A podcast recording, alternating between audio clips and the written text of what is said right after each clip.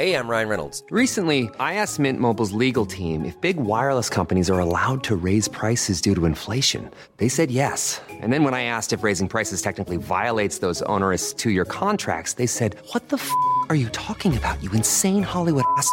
So to recap, we're cutting the price of Mint Unlimited from $30 a month to just $15 a month. Give it a try at mintmobile.com slash switch. $45 up front for three months plus taxes and fees. Promo for new customers for limited time. Unlimited more than 40 gigabytes per month. Slows. Full terms at mintmobile.com. Join Hoda Kotb for a brand new season of her podcast, Making Space.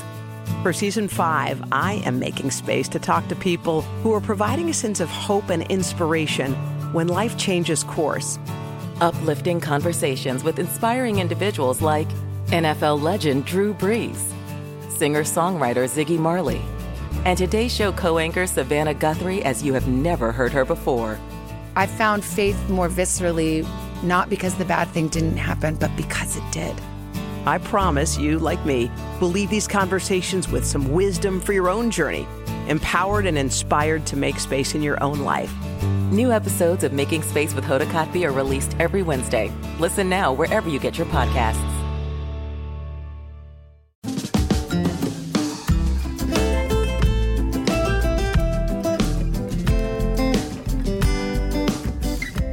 I'm Zibby Owens, and you're listening to the award winning podcast, Moms Don't Have Time to Read Books. Thanks so much for listening to my podcast. If you like what you hear, please follow me on Instagram at Zibby Owens and also at Moms Don't Have Time to Read Books. Thanks so much for listening. Enjoy it. I'm so excited to discuss my sponsor today, which is Page One Books, because my summer book bundle is ready on pageonebooks.com.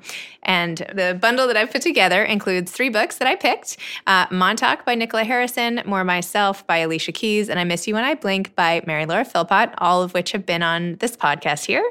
Uh, it includes a Moms Don't Have Time to Read Books beach tote, a cute little library card pencil slash cosmetic case, and a water bottle for staying hydrated, plus a little um, thing of sun lotion. So go to pageonebooks.com, page one with the number one. So page number one books.com and check out my Page One Books Summer Bundle. Buy it as a gift, a housewarming, if you actually go somewhere, or just give it to yourself. Everybody needs a treat. We've had a long spring. PageOneBooks.com. This is day five, the last day of this week for my July book blast. And today is Fiction Friday. I'll be releasing a few episodes of novels that I think are pretty awesome and can't wait to introduce you to these authors. I'm doing the July book blast because I interviewed a lot of people during quarantine and the books came out during quarantine, and I would love them to get the airtime they need now to get the word out. Also, a lot of these books are great beach reads. And if you have any time this summer, I would love for you to hear more from these authors directly. So please enjoy Fiction Friday and stay tuned. This whole week was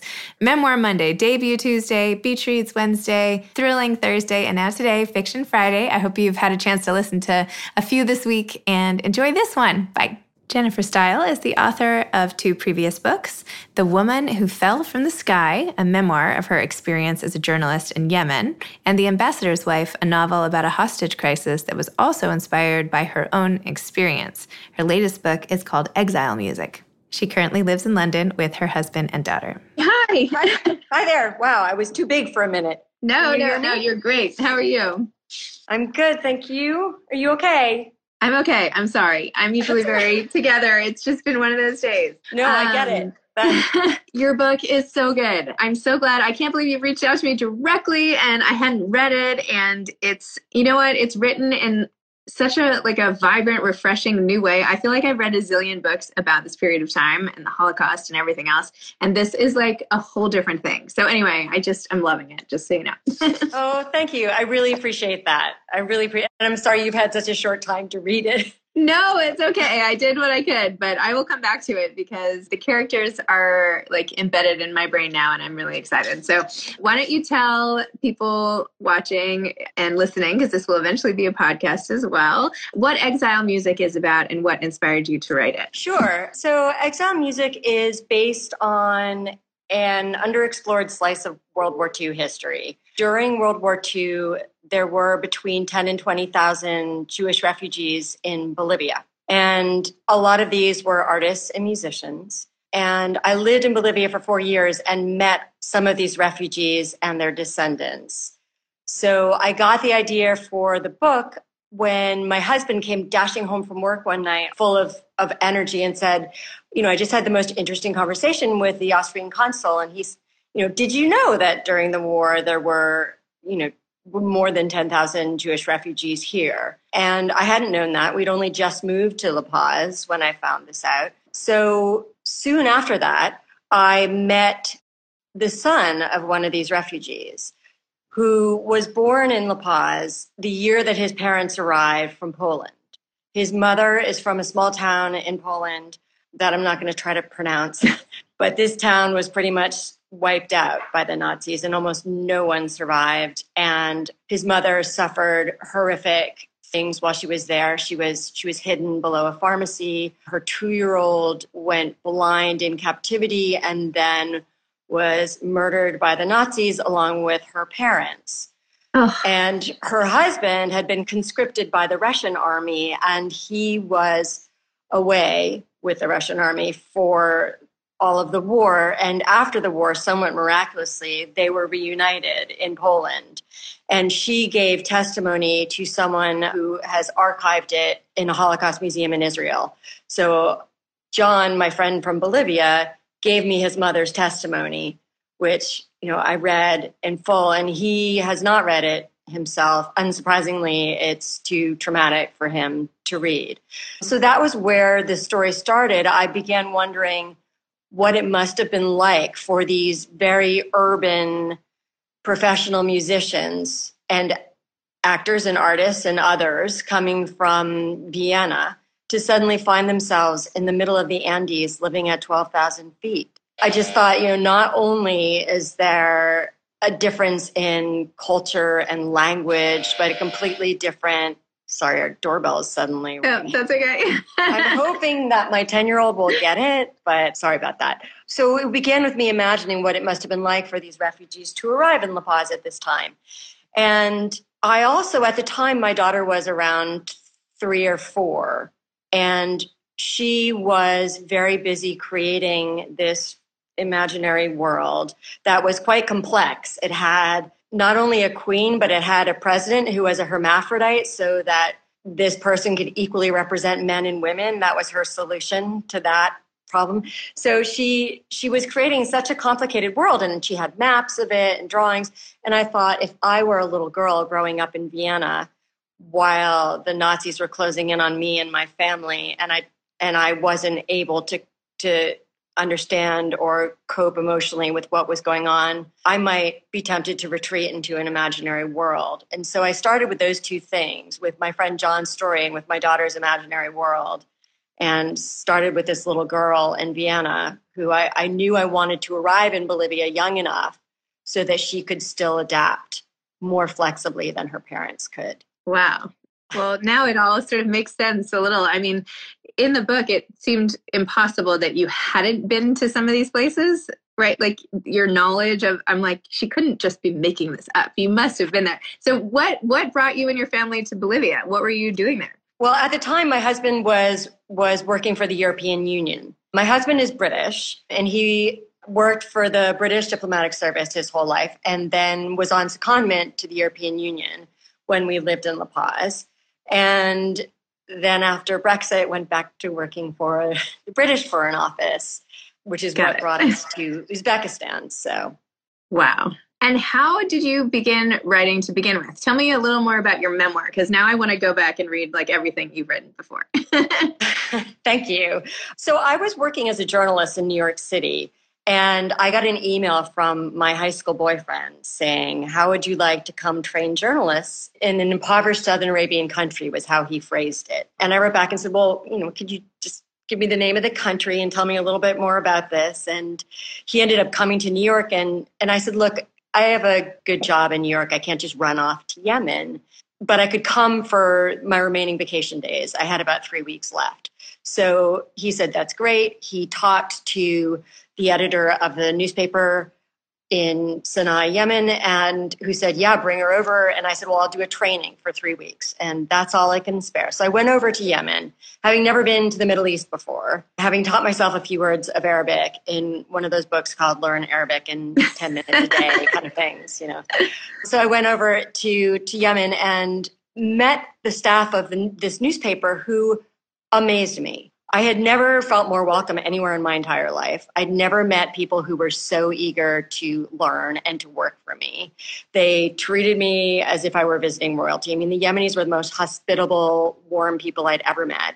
And so the owner of the paper said, I love what you're doing with my reporters. Would you be willing to come back as editor in chief of the newspaper and turn it into the New York Times? And I said, Well, I've never worked for the New York Times, and I'm not sure anyone, you know, in their right mind would want me to run a newspaper. I have no managerial experience. I, I've never run a newspaper. I've been a journalist for more than a decade, but I hadn't actually run a newsroom, let alone in Yemen. So I went back to New York, thought about it, and realized that actually I didn't want to spend the rest of my life in the same little gray cubicle. So I moved back to Yemen, took the job, which was the most exciting thing I've ever done. It was incredibly challenging, but also incredibly rewarding. And I made such close friends with my reporters that I'm still in touch with almost all of them today. And so that first year I spent working with them was so interesting to me. And I learned so much from them. And I wanted the world, you know, this was 2006. And you know, like now, there's a lot of bias against Muslims and a lot of bias against Yemenis, and hardly anyone I met in the US could place Yemen on a map. So I just thought, I want people to know my staff. I want them to know these Yemenis, and I want them just to meet them and get to know them and realize that the media reports aren't always accurate and so so that that's how i came to write my first book which was which was a memoir of that time I spent running that newspaper. And I ended up because I ended up meeting my husband in Yemen at the end of that first year, I then ended up living in Yemen for three more years. So my daughter was actually born while we lived there. Wow. Yeah. Okay, so you were a journalist, you lived in Yemen for all this time, you wrote the memoir, and then you switched to fiction and wrote The Ambassador's Wife. How did that happen? And when did you come up with that idea? Well, Sorry, so do you mind that I'm asking you your whole life no, story here? I'm I'm happy to tell you. So once I met my husband, he was at the time the British ambassador to Yemen. So once I moved in with him, I was suddenly plunged into a deeply surreal universe for me, never having had any contact with diplomatic life suddenly i you know we had bodyguards and we had scotland yard sleeping in our guest rooms and people ministers visiting from the uk and it was just such an interesting and crazy world that i was suddenly in touch with and i thought i have to write about this but i can't write a memoir because i don't want to destroy my marriage right away.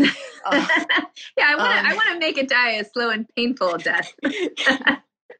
no, I don't want to make it die at all. No, I'm but, kidding. Um, I know, I'm kidding. I, am I'm, I'm kidding. That wasn't even funny. All right, go ahead. So, so that's all right. So that's why I started writing fiction. I thought I want to place something in this world so I can write about it, but from a fictional point of view. But I also was kidnapped while I was six months pregnant when I lived in Yemen. So, and that was my third year. So that experience inspired the opening scene of The Ambassador's Wife, which starts with the kidnapping. And that scene is pretty much how it happened to me. And then, you know, having been kidnapped, I then came to the UK to give birth, but moved back to Yemen with my infant daughter, which some people thought was a bit crazy. But then my husband was attacked by a suicide bomber and we were evacuated. Oh my gosh. So that's the nutshell version. Ryan Reynolds here from Mint Mobile. With the price of just about everything going up during inflation, we thought we'd bring our prices down. So to help us, we brought in a reverse auctioneer, which is apparently a thing. Mint Mobile unlimited premium wireless. Ready to get 30, 30, bit to get 30, bit to get 20, 20, 20, bit to get 20, 20, bit to get 15, 15, 15, 15 just 15 bucks a month. So, Give it a try at mintmobile.com/switch. slash $45 up front for 3 months plus taxes and fees. Promo for new customers for limited time. Unlimited more than 40 gigabytes per month slows. Full terms at mintmobile.com. Ryan Reynolds here from Mint Mobile. With the price of just about everything going up during inflation, we thought we'd bring our prices down. So to help us, we brought in a reverse auctioneer, which is apparently a thing. Mint Mobile unlimited premium wireless. Ready to get 30, 30, bit to get 30, bit to get 20, 20, 20, bit to get 20, 20, bit to get 15, 15, 15, 15 just 15 bucks a month. So, Give it a try at mintmobile.com/switch. slash $45 upfront for three months plus taxes and fees. Promo rate for new customers for limited time. Unlimited more than 40 gigabytes per month. Slows. Full terms at mintmobile.com. Hey grown-ups, the Cat in the Hat cast is a new podcast from Wondery, perfect for the whole family. Join the Cat in the Hat and your favorite Dr. Seuss characters as they get whisked away on a new adventure every week. Fish dreams of creating his very own polite and quiet podcasts. That is until he gets a surprise visit to his Fishbowl podcast studio from the Cat in the Hat himself, and it becomes very clear that the cat has other plans for the podcast, and those plans are the opposite of quiet. The cat may be disruptive, but it turns out he's also a great help to get fish out of all kinds of predicaments. Bursting with music, silliness, and rhymes, the Cat in the Hat cast encourages us all to find fun that is funny in every episode. So sing along to new favorite songs, try your luck at Titanic tongue twisters, have some fun with wondrous wordplay, and most importantly, bring your family along for all of the adventures in the Cat in the Hat cast. Follow the Cat in the Hat cast on the Wondery app or wherever you get your podcasts. You can listen to the Cat in the Hat cast ad-free right now by joining Wondery Plus in the Wondery app or Wondery Kids Plus in Apple Podcasts. Wow. Well, I'm glad I asked because that's not most people's nutshell version. okay, wait, back up for a second to the kidnapping. So, how do you get over something like that? How do you go and I don't know how it ended or started or whatever, but I'm assuming it must have been traumatic for you in some way. How do you then pick up and go on? Or what was it like in a few, you know, the mini version of it? In a way, I think that the fact that I was pregnant actually saved me because I was with, first of all, I was with four other women who were amazing. They were cool as can be. They were protective of me because I was pregnant. A lot of them had lived all over the world. They've been held at gunpoint before. This was not their first experience like this. And so they were so calm and helped me. And there, were, there was a moment at which, you know, I thought, we're all going to die. They're going to line us up and execute us. And you know, my husband's going to lose me, our daughter. And around, you know, in, in my panicky phase of the kidnapping, I started having cramps and I thought, I'm going to lose her. And I don't want to. And I, I don't want to miscarry in the middle of a country with questionable health care either. So I said, I, all right, if I'm going to keep this baby in, I have to calm down. I just have to calm down. So I started doing, thankfully, I had learned how to do yoga breathing. And this is the one time it was really useful to me because I started doing that breathing and doing a little chant to her, just saying, stay in, just stay right where you are. You're cozy. It's not safe out here. So you just Stay right where you are. And I think that saved me. Like, I'm not sure I would have been as calm had I not been afraid that if I didn't just learn how to relax, then I was I was going to lose the baby. And then being with these other women who were incredible, and you know, I had lost my phone in a scuffle with this sheikh who was holding us hostage, and borrowed a phone from someone. Fortunately, I'd remember my remembered my husband's phone number and you know he quickly got the government involved with getting us back and he was utterly when i called him you'd think i called to tell him you know what was for dinner. He was like okay do you have a sat phone with you? Is mohammed there? Could i talk to him? Who's holding you? Ha- you know where, where where did you drive? Blah blah blah. I mean it was completely and when i got back i said to him weren't you worried? And he said worried? I didn't have time to worry. I had to get you out. So I mean, he just goes instantly i think this is his diplomatic training you know when there's a crisis which there are a lot of in diplomatic life. You just have to go straight into solving the problem. You don't have time to freak out. And I've never seen my husband freak out in a situation of stress. So I think that helped. And also, these other women, I think just knowing that they were there with me helped a lot. I invited them all for dinner about a month after this happened. And one of them hadn't even told her husband what? that it had happened. And I thought, how did you explain us being gone for an entire day? And yeah. this was in- interesting, you know, insight into someone else's marriage. But wow, but just I don't know. I think I think you know the other women were one of the things that kept me calm. I mean, the UK also, you know, they had me write up my experiences, and that's the other thing that helped is that right after it happened and I got home and had had a bath, I wrote down every detail of what happened, which is why I was able to come up with the first scene of the book because I already had it written down in first draft form, you know, because I had to turn that into the office so they were aware of exactly how it had unfolded. Wow. My gosh. And now Anne Hathaway is going to star as you?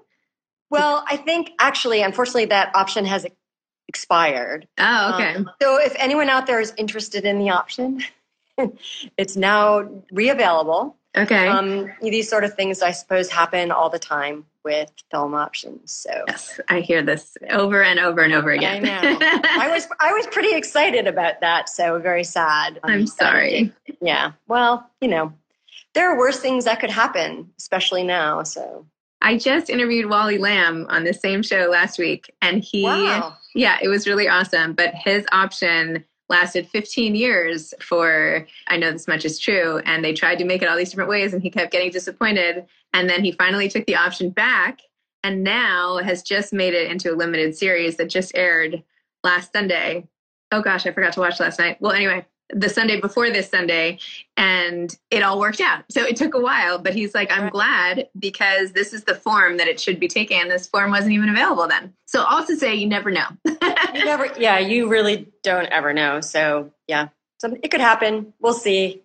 and you still travel all over the place. You're in London now, and you lived in Uzbekistan, and yeah. Well, I, I am in London at the moment, but we don't live here. We actually okay. live in Uzbekistan, but about six weeks ago, two months ago, two months ago, I think it is now, we were evacuated because of this pandemic, even though there were no cases in Uzbekistan when we were evacuated. And London was an epicenter of the pandemic.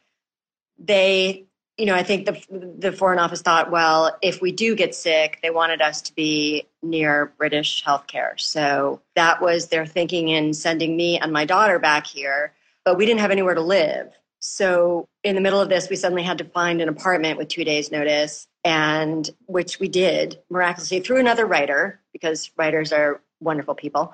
And so we we have somewhere to stay now, but we don't know how long we're here for or when we can see my husband again because he's still in Uzbekistan and the airspace is closed. Oh my gosh! So we're we're apart until Uzbek airspace opens, and also he's quite busy at the moment. So your life. I mean, your whole life sounds like a movie. I'm glad you keep writing. I can't wait for the next. So you must be working on something else, right? I am actually. I'm I'm on the second draft of the next novel, which is completely different from anything I've ever done, and is I'm really loving writing. It's mostly in dialogue, which is my favorite. Someday, if I ever grow up, maybe I'll write plays. But for now i'm doing this. It's part of i'm doing a phd at the moment and so this is part of the dissertation for that. that's right. I read that you were doing a phd and i kept like yeah. i was like does that really say expected 2021 could she really be getting her phd now in the middle of all of this how unbelievable. Well You're this like, wasn't this wasn't going on when i started but yeah but actually you know it's been because the university of birmingham has a distance learning option for the for this. And i talk to my supervisor every month and he's just the most incredible man and writer. That it's for me it's a huge luxury to do a phd because to have someone whose job it is to read what i write every month is you know that doesn't happen to most writers. Usually you're just sitting alone in the dark which is how i've wrote my first few books. So now i have someone to talk to along the way and it's just great. Wow. So wait tell me a little give me a little bit more about this dialogue driven novel? Sure. So it's basically it's about an underground kind of gay slash queer underground in Bolivia, almost exclusively lesbian. So it's it's about this community living underground, and that again is based on something I heard about when I was in Bolivia. Even though homosexuality is officially legal, it can still get you killed in Bolivia. So a lot of people who come out are thrown out of their families and abused in all kinds of ways. And some of these people have sought refuge in underneath the city, in tunnels underneath the city. So I again was wondering, I wonder what that's like. And I've just loved these women that have formed this underground community. I also, you know, the underground genre seems to be so male dominated. You know, books like Jack Kerouac's Subterraneans and Neil Gaiman's Neverwhere and all these other books about the underground seem to be these very kind of male undergrounds. And all these revolutionary undergrounds are often male. And I thought, what if it were a female space? And how would women try to create revolution without violence? Wow. I am like you're I'm following you now forever. You're I'm like can't wait to see what you write. I'm so excited. Wow. Do you have any advice to aspiring authors? I do. I mean, this is advice based on my own experience. I guess that's inevitable. But for me, what helped me the most was moving somewhere that made me profoundly uncomfortable in a lot of ways and forced me to question a lot of the assumptions I had about how the world worked, how human beings worked, how culture worked. And I've never been the same. I mean, since I left for Yemen in 2006, I haven't lived in the US. And living outside of the US for that long, I've learned the ways in which the US shaped me and that other people are shaped in different ways. And I feel, I hope I, am always gaining a broader perspective on kind of from thinking about people more globally than from purely an American lens. And I mm-hmm. think that's really a useful thing to do as, as a writer is to have to flounder around in somewhere completely foreign and figure things out. And, you know, you start to realize things about yourself you wouldn't realize if you didn't leave your comfortable space. Interesting. Wow. Well, if we can all ever travel again, that sounds great. yeah, not so easy at the moment. Um, but that's okay. I feel like I'm floundering in my own home every day. So, you know, lots of yeah. material in this time. But yeah, you're you are not alone. You're not yeah. alone. Yes. well, thank you so much for coming on. Thanks for coming on my podcast and this show and for Exile Music, which I can't you. wait to finish, and for introducing me to your to your really interesting one of a kind life. So what a treat. Thank you so much for having me on. It's My it's pleasure. been a real pleasure. Okay. Take care. I hope you see your husband soon. yeah, thank you. Thank okay. you. Okay. Bye-bye. Bye. Thanks so much to listening to Fiction Friday, part of the July Book Blast of Moms Have Time to Read Books. I hope that you found some really great reads this week. All five days, I've launched tons of episodes so that I can entertain you and you can connect with stories and just feel a little better in the world knowing that these stories exist and that these authors are out there. So I hope you enjoyed all of these fiction Friday episodes and that you had a great day. And I hope you have a really great weekend. And come back next week because I'm doing one more week, one more five days, I should say, of another July Book Blast week. And I'll have five new fun days then and then back to normal. But anyway, you can have a little like binge podcast fest or something. anyway, have a great weekend. Thanks again for listening to my podcast, Moms Don't Have Time to Read Books. If you liked this episode, please follow me on Instagram at Zibby Owens and at Moms Don't Have Time to Read Books and sign up for my mailing list at zibbyowens.com so you can always hear about the latest things I'm up to. Thanks a lot. Thanks so much to Page One Books for sponsoring today's episode. I hope you'll all check out my summer beach bundle at pageonebooks.com. Thanks so much to Steve and Ryan at Texture Sound for the sound editing. And thank you to Morning Moon Productions for providing this fantastic intro and outro music. Thanks for listening. You could always email me at zibby at zibbyowens.com.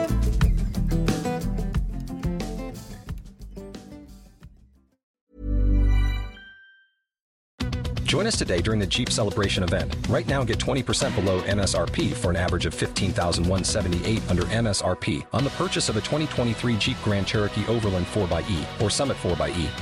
Not compatible with lease offers or with any other consumer incentive offers. 15,178 average based on 20% below average MSRP from all 2023 Grand Cherokee Overland 4xE and Summit 4xE models in dealer stock. Residency restrictions apply. Take retail delivery from dealer stock by 4 1. Jeep is a registered trademark.